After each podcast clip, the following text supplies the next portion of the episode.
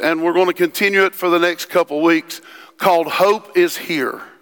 Last week we talked about hope when you're weary and, and, and what that looks like and, and, and what that feels like. So we're going to continue talking about this bugs D to death, by the way. Evidently, I did this in the wedding I performed yesterday. She said, Is your glasses on your forehead? I said, Probably. That's where they always go. Listen, there was a, a, a brother and a sister uh, named uh, Billy and Susie, and one day they were outside playing, and their grandma had a favorite duck. Well, this duck come up and bit Billy real good. So Billy does what every boy would do, and he reaches down and he grabs it by the neck and he goes. And so he wrings this duck's neck, and uh, and all of a sudden he turns around and his sister Susie's sitting there. She said, "I saw you. I know what you did." Because he tried to hide it under the woodpile. And she said, if you don't do everything I say, I'm going to tell grandma. So grandma calls him in, says, Susie, come in and help me get lunch ready. She said, Billy wants to. So Billy looks and he, she says, I saw you. I know what you did. So Billy goes in and starts helping prepare lunch. So after lunch, she said, All right, Susie, Billy helped prepare lunch. You can help me clean up. She said, I really think Billy wants to help you clean up today. he flashes her that look and she goes, I saw you. So he, Billy gets up. He starts cleaning. Guess what? Dinner time rolls around. Susie, come on in here and help set up. Oh, I really think Billy wants to help set up for dinner. So, guess what happens after dinner?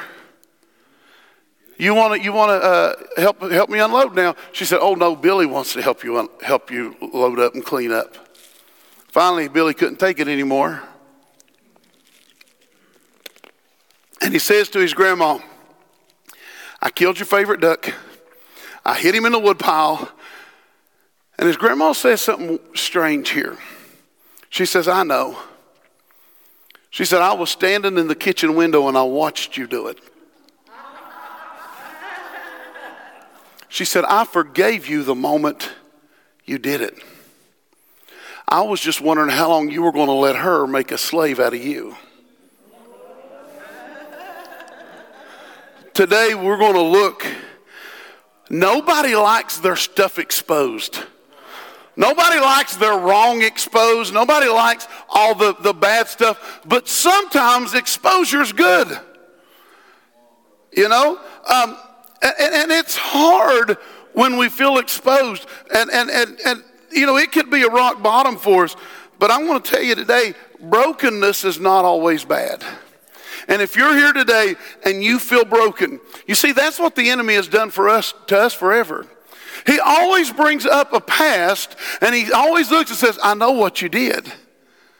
I saw what you did. And we're so afraid that God's going to find out that we're always trying to subjugate us ourselves to an old nature when God says, I saw you the first time you did it. And so we go through, and while Jesus is offering forgiveness, it's so much time we spent just working in our brokenness. We think we're broken. Let me tell you something, folks. As you think, you are. And if you just go around constantly thinking of yourself as broken, thinking of yourself as less than, thinking, they, Ron didn't know what I was going to minister today. But if we go around constantly thinking of ourselves as broken, and if you feel broken in here today, hope's here. Folks, let me tell you something. Jesus loves you the way he finds you. But the cool thing about it is, he loves you too much to leave you where He found you. Uh, He's not, he's not willing just to say, okay, I see all the mess you're in and I see all the junk you're in and I see all this stuff you're dealing with. I just want you to know I love you, but deal with your own. God's not willing to let you deal with your own brokenness. He's not willing. That's why he sent Jesus.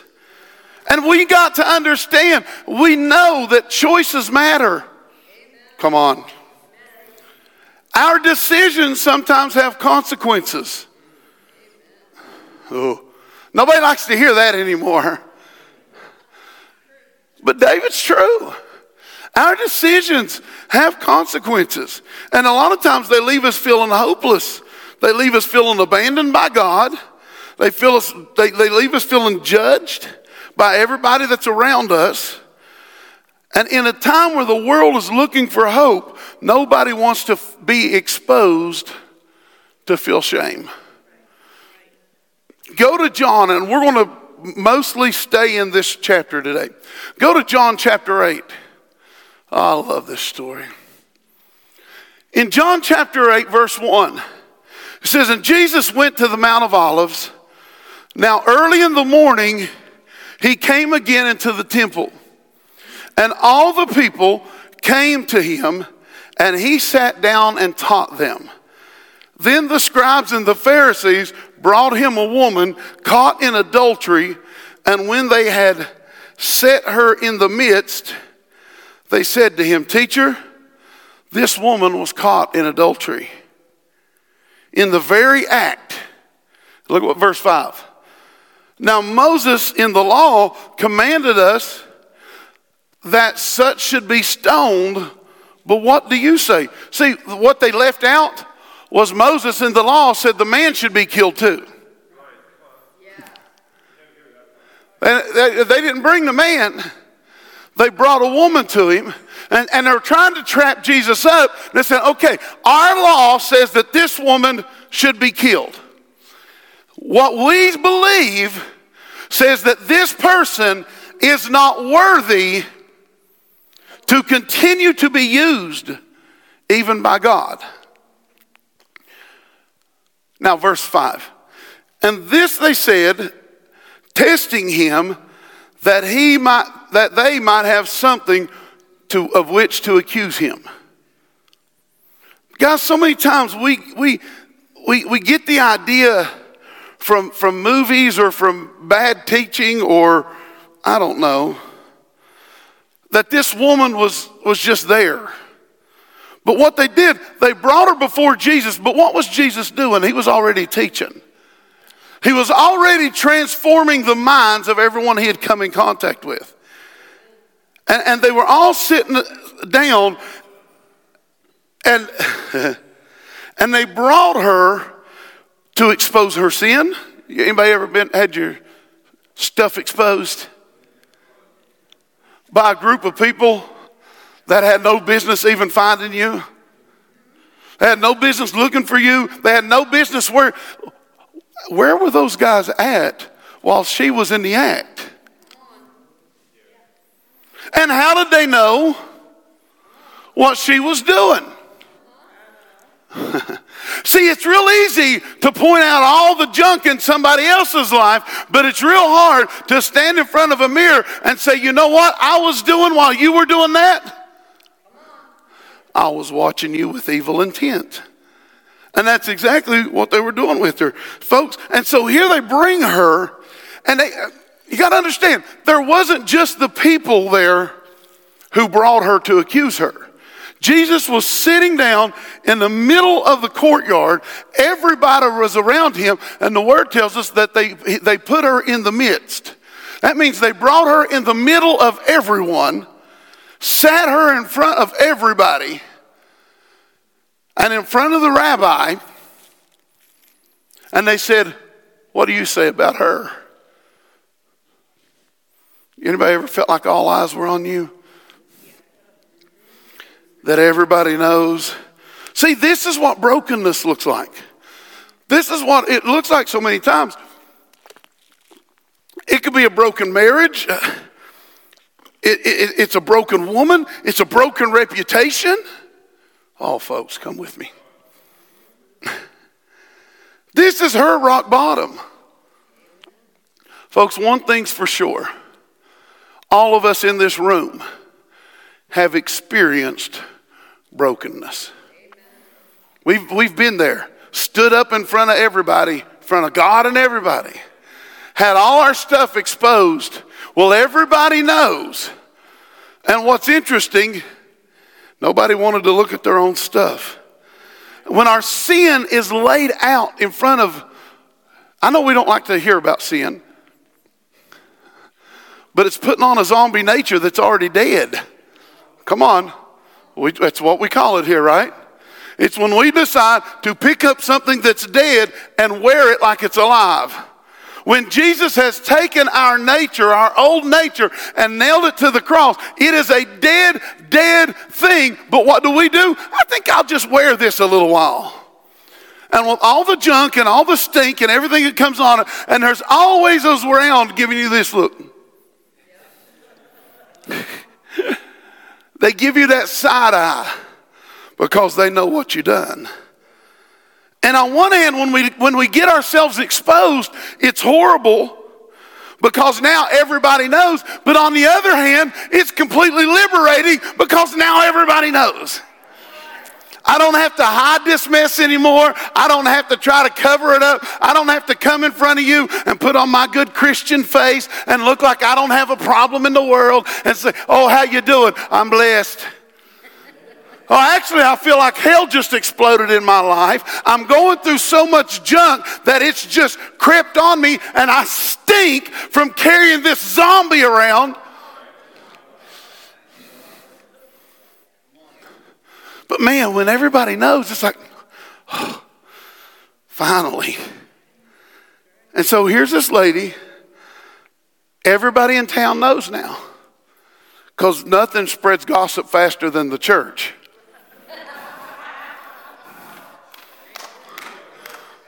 Come on. Some of you know what I'm talking about.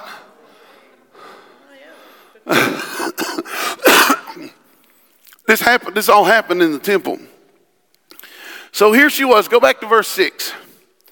And this they said, testing him that they may have something of which to accuse him.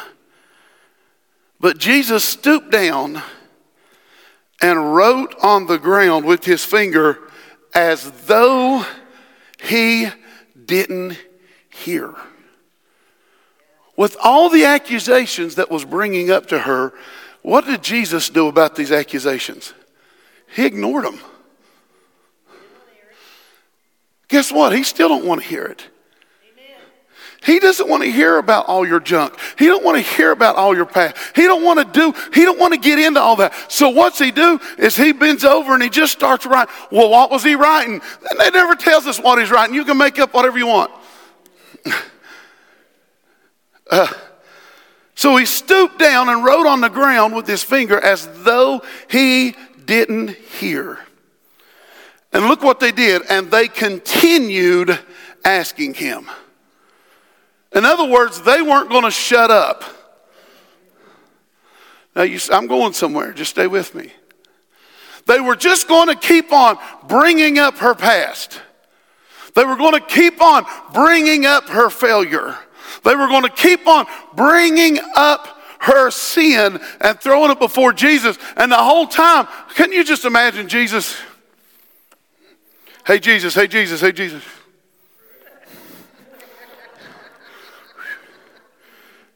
That would get frustrating. So he looks at, let's finish verse 7. And so he raised himself up and said to them, He who was without sin among you, let him throw a stone at her first. He said, Listen, you got your life together? Go for it. Jesus actually gave them permission. Oh, see, we miss that part. We think, well, Jesus, no, Jesus said, You got sin? Go ahead and throw. If you think you have the right to stand above God Himself in judgment, Go ahead and judge this person. Because after all, you think you're better than God anyhow. I'll try that over here. That's what we say when we fall into judgment. We're saying, I'm better than God, so let me judge you here because I don't know if God's going to judge you there. Oh. And so Jesus said, Go ahead, stone her if you've never blown it, if you've never messed it up. Imagine if the church would really seriously act like the body of Christ. Imagine if somebody who has just screwed up their whole life and we walk in and somebody Shirley comes to tell me about what, how, how bad Darren messed it up. And I look at her and go, but we don't. What do we do? I watch too many musicals. Tell me more, tell me more. That's what's going through my mind. That's what we do. Oh, really? Let me know a little bit more about this. Tell me some more so that I can begin to make myself. What was the cry of Satan in Isaiah? I will exalt myself above the throne of God. When I begin to sit and judge someone's brokenness, I am operating in the same mindset that the enemy himself operated. I will exalt myself above the throne and I will become judge, juror, and often executioner.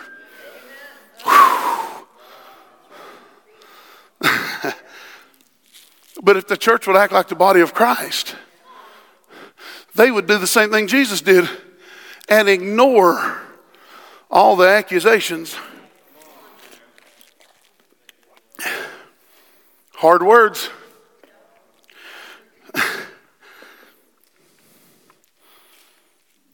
Verse 7 again, go to the top of that. so when they continued, they just kept on. Go to Revelation chapter 12. You ever been there? And you ask yourself, why can't they just let this go? That was 10 years ago. That was last week. I'm over it. Yeah, I blew it. I blew it big. I blew it tremendously. But they just won't let it go. Let me tell you, if the church if the church continues, we become just like Satan. We try to exalt ourselves Rather than help people in their brokenness, we just want to stone them. Look at what Satan does here. Revelation chapter 12, verse 10. He said, And I heard a trumpet, a, a triumphant, sorry, voice in heaven proclaiming, Now salvation and power are set in place the kingdom reign of our God and the ruling authority of his anointed one is established. For the accuser of the brethren, of the brothers and sisters who relentlessly accused. I'm picking on the church because if this can't be the, we can't preach this message, hope is here is if when people get here, they get treated like they get treated everywhere else.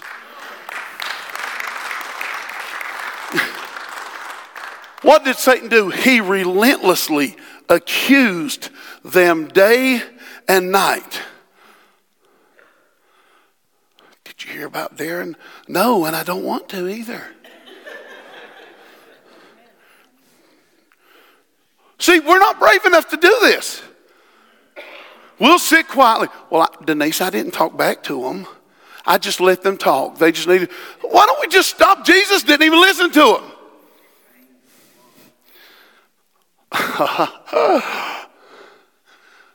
you know, nobody's ever experienced anything like this, right?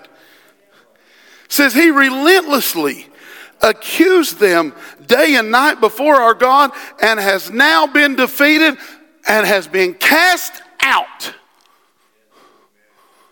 once and for all. Folks, hang on to your seats. White knuckle them if you have to, because this is going to hurt. The church has spent more time looking like the enemy than we ever have looking like the body of Christ. Because we have taken people in brokenness and said, Hope's here, but unless you do it my way, I'm going to talk bad about you. Unless you just don't do what I want you to do, then we're going to talk real bad about you. Come on. This is exactly what the enemy does. But we're the body of Christ. We don't act like it. but what if somebody's not broken? What if it, er, nothing's good? I just don't like what's going on. And so I'm going to come over here and I'm going to pull Lynn aside and we're going to talk about Amy because I don't like Amy's shirt. I don't like the way Amy does things. I don't like the way Amy sang that last song. Let's come over here and let's talk about this real quick. Tell me more, tell me more. Who are we acting like, God?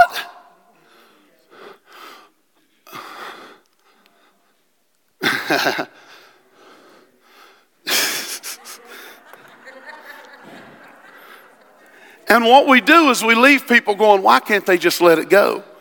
I don't want to remember my past. Why you keep bringing it up?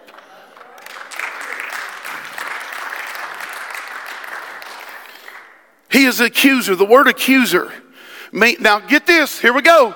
If you're an accuser, well, I'm not an accuser. You better read that first part of that definition. An accuser means to be critical. Uh, come on, we're preaching hope is here. And we're talking about hope for the broken, but we can't give hope to the broken unless the church gets itself fixed. To be critical of another. Just let that settle in. The second part of this definition to stand against another accusingly in the assembly. Did you hear about Darren? Don't you like Amy's shirt? I didn't. I didn't. You know, I do like your shirt, Amy. she had to look down. She didn't even know what she had on.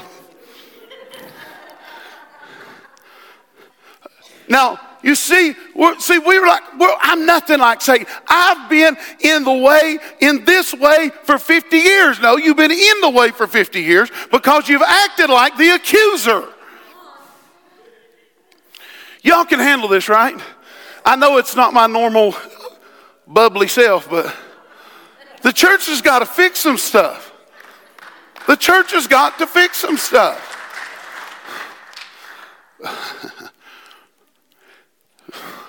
Hang on. Hang on. Everybody say, I'm hanging. Look at the last part of this definition to speak derogatory of another. These are all traits of the accuser. These are all traits of the enemy. These are not traits of the body of Christ. Yeah, but you don't know what they did. Guess what? Becky, I don't care. I don't care what they did. I don't care where they did it and I don't care who they did it with. You know why? Because I'm going to choose to be hope when they come back broken. Mm. Glory. This is the work of Satan, folks. I just read a definition that describes most of the church. And that's sad. Amen. Vincent, right? Or Victor. I knew it was a V word. That's sad, my man. That's sad. That, that this, this describes more of what the church looks like. Go back to John. I'll, I'll keep you going.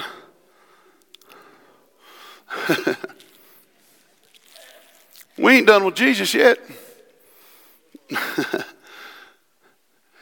and when they continued asking him, I'm back in verse 7 and John 8. And when they continued asking him, he said to himself, I mean, he raised himself and said to them, He who is without sin among you, let him throw a stone at her first. And look what he did. He went right back to ignoring them. What if the church, when somebody came to you and said, you know what, we're going to talk about Sally, and you go, mm, I think I'll ignore you now. And then you say, I tell you what, can you fix it? Are you better than her? Have you ever blown it? And when they go, no, say, okay, I'm going back to play right in the dirt, playing tic tac toe, whatever he was doing. How dare you say Jesus played tic tac toe? Look at verse 9. And when those heard it, being convicted by their conscience, they went out one by one, beginning with the oldest, even to the last. And Jesus, now here's hope. And Jesus was left alone with her, and the woman still standing in the midst. Now, because of bad teaching, bad felt board in Sunday school, whatever you were taught, we have this idea that it was just Jesus and her there.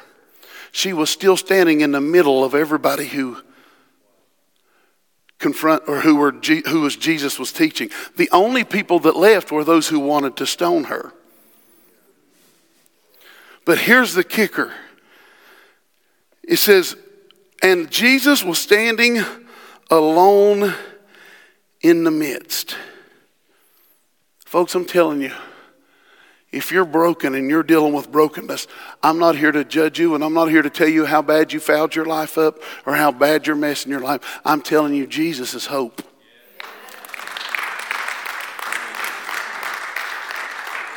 What we're getting ready to look at is the greatest hope that a man could, and a woman could ever talk about. We receive hope in the middle of brokenness, and when we acknowledge that we don't stand a chance without God, she didn't stand a chance without God. Without this encounter with Jesus, she didn't stand a chance. Those guys would have stoned her, Kevin. They would have easily stoned her, but you got to understand how she's feeling. This is still an acknowledged teacher. He could still pass judgment on her even though everybody else left. See, we think she went, all right. They dropped their stones, except for the fact she's still standing in front of the teacher. This teacher can still pass judgment on her.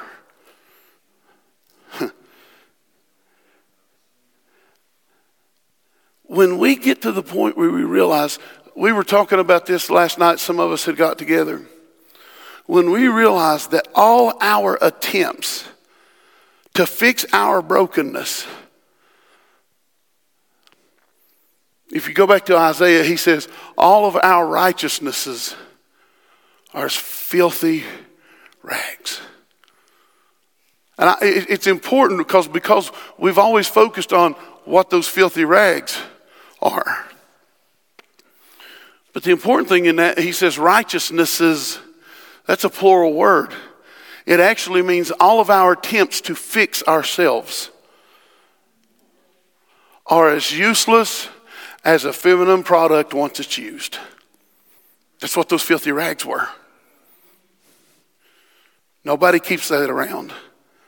And he says, all your attempt to make yourself right with God is useless. You need an encounter with Jesus.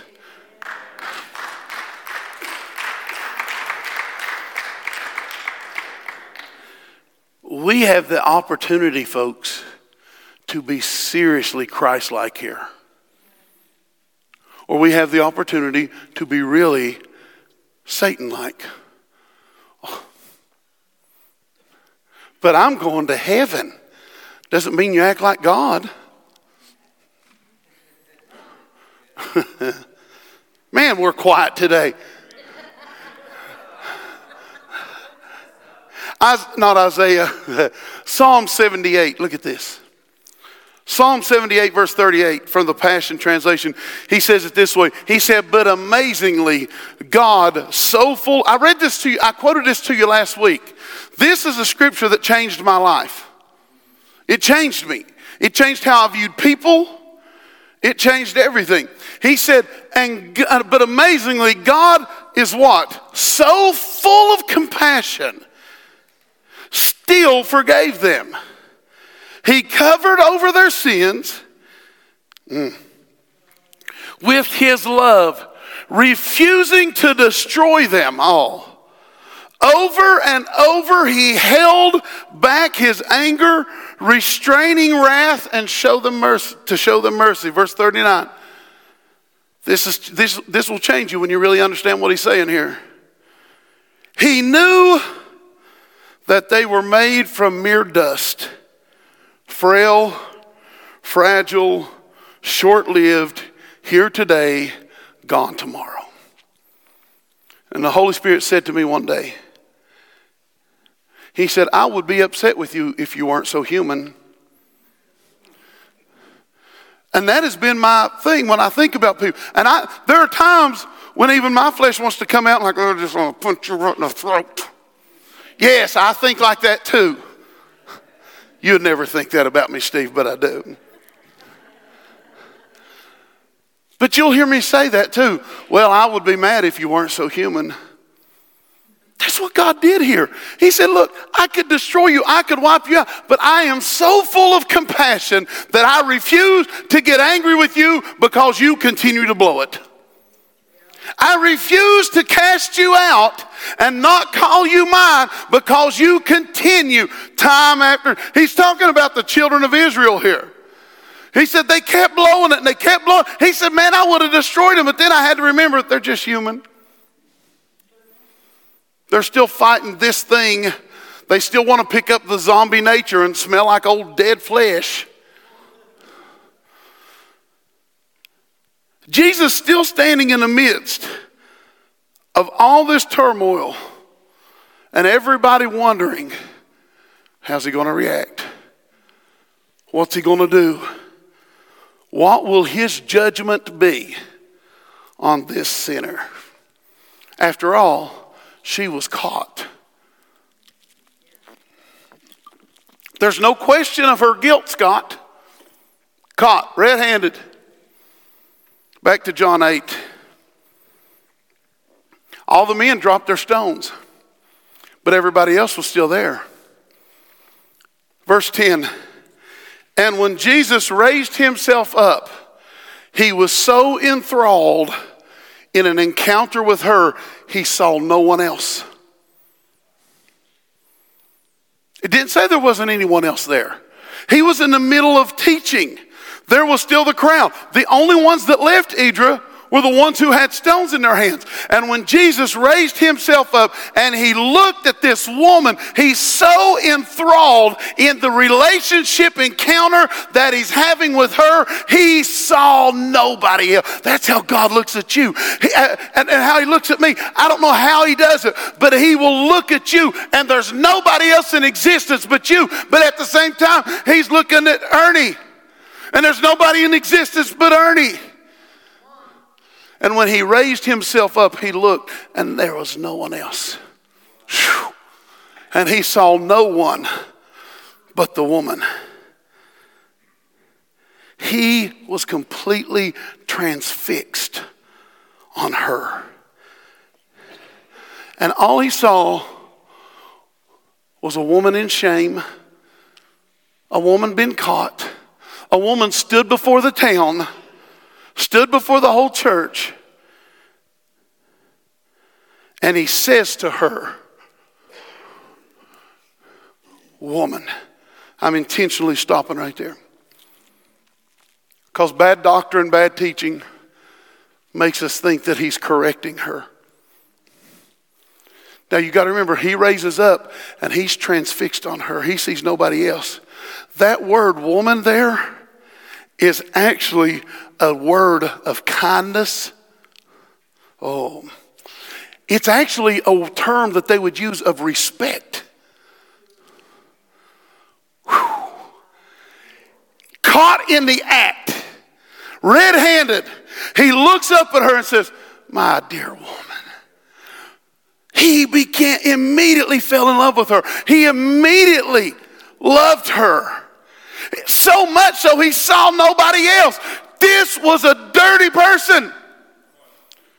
This is somebody caught. He don't see her that way. He's transfixed by her and he calls her a term of kindness, a term of respect, a term of love. He says, "Oh, my lovely lady.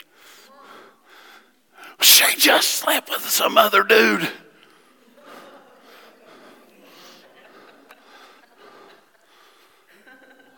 Woman, lovely, my dear it's, folks, this word is not a word of reproof. It's not a correction. Remember when Jesus was at the wedding? I, I, taught on this Wednesday night. If you ain't coming Wednesday night, you're missing some stuff. Uh, plug. And, and his mom come to him and said, hey, they ran out of wine. They need more wine. And we think Jesus is correct. We've been taught that Jesus is correcting her. Woman, what do I got to do with you? It's the same word. He wasn't going, Woman, get away from me. He's going, Mama, my dear lady, this ain't got nothing to do with me or you. This is their party. It's the same word, it's the same way he referred to his mama. So he raises up and he looks at this woman and he says, Woman, my dear one. Now let's go back to verse 10. And Jesus raised himself up and he saw no one but her. And he said to her, Woman, where are your accusers?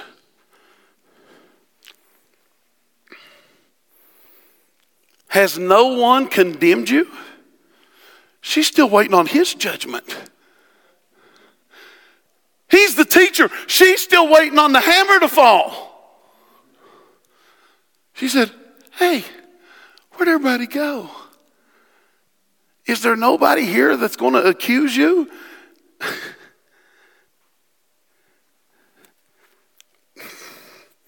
Verse 11.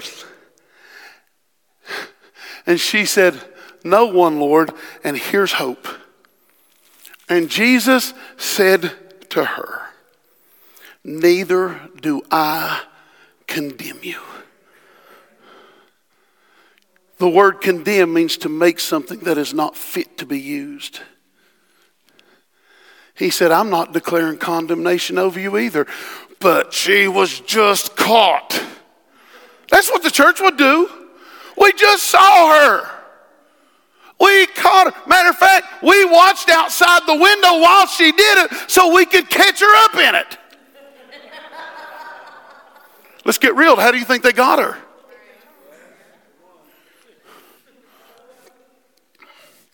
And you're just going to let her off? How dare you? Let me be God. And I will exalt myself, my throne. I will be like Satan and I will stand before God and accuse her relentlessly. Oh. This is the greatest story of hope I think I've ever read, Kelly. And she said, No one. And Jesus said, Neither do. Now remember, we started out a few minutes ago. I said, Jesus loves me where he finds me, but he loves me too much to leave me there. He didn't excuse her sin here, folks. He didn't excuse her mess. But look what he did. He said, Now go and do this, and now go and do that, and I'll accept you again. No, he raised up and was transfixed on her, fell in love with her. And he said, Is there nobody else that's going to accuse you? But she said, No, Lord. She, he said, You know what? I'm not going to either. But do me this go and stop it. Don't do that anymore. He didn't correct her, he didn't chastise her, he just said, Stop. You're hurting yourself. You're putting on that old stinky corpse and you're trying to wear it around, zombie nature around again. And it's, you're going to smell like that mess. Just stop. He wasn't going to leave her there. He gave her hope. I don't condemn you either. But go and sin no more. He said, I'm not going to condemn you. I'm not going to pronounce you useless. I'm not going to pronounce judgment on you. But here's what you've got to do stop doing it. Just stop. I want to leave you with one more scripture. This message, Hope for the Broken, was more about let's fix the church then we can offer hope to the broken. But I'm here to tell you if you're here today and you're broken in some way, your Father, your Jesus looks at you and there is nobody else around and he says, I don't condemn you either. Let's just stop doing what you're doing and let's go on together. Just, it's that easy. I'm not going to judge you. You do realize that he says in the book of John, now this is in Jesus' day. While he, while he still walked the earth, he said, Now is the judgment of the world. He already, he already took care of judgment. Look it up. I'll probably have to bring it back next week just to prove it, but. Go to Romans chapter 8, and we're going to close here. Who then would dare accuse those whom God has chosen in his love to be his? Who would dare? Well, Satan would. He's an accuser. So does the church when you understand what accusing is. To be critical. Are you a critical person? Oh, I'm not going back to that to those of God who God has chosen to be His.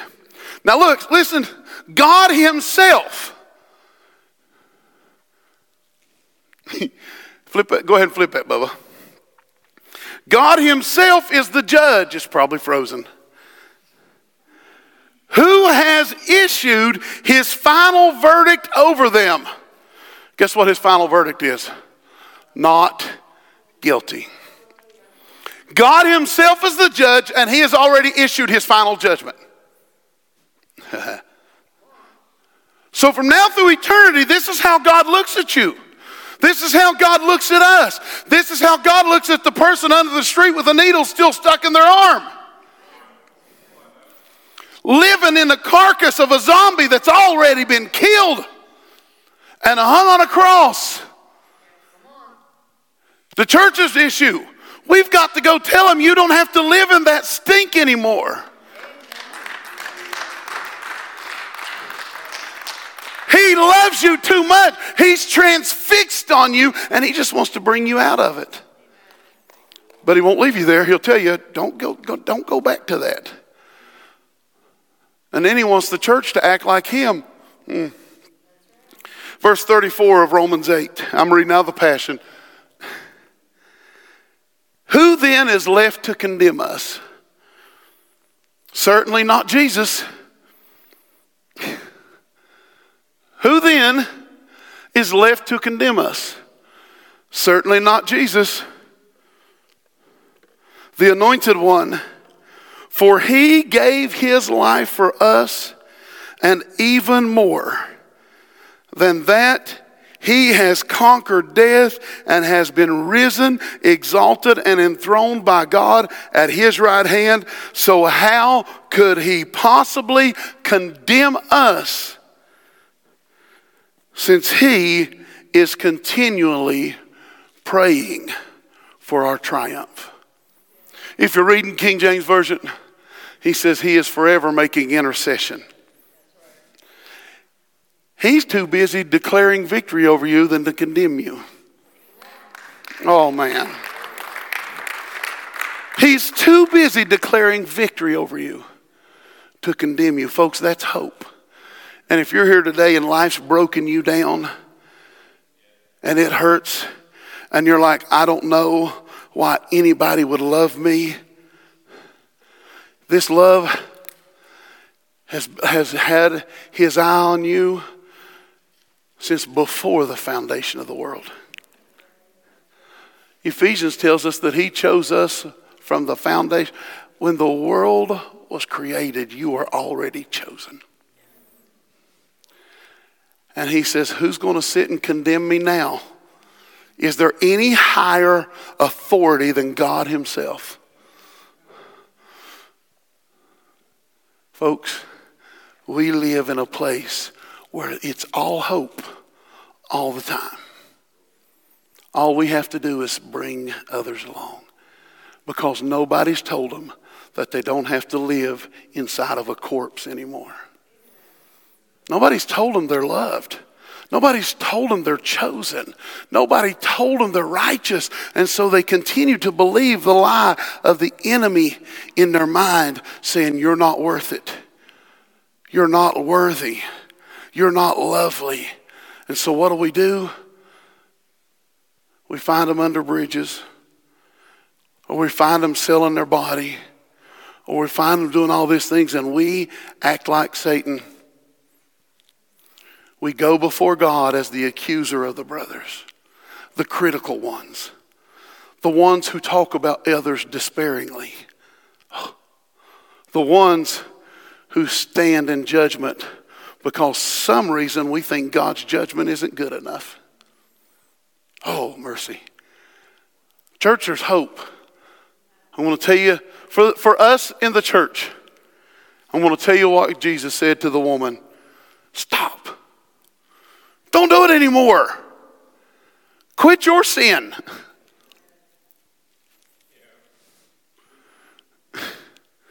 Here, hang on. Let me, uh, let me get this little toothpick out of your eye. Oh, sorry, I bumped you with the plank in mine.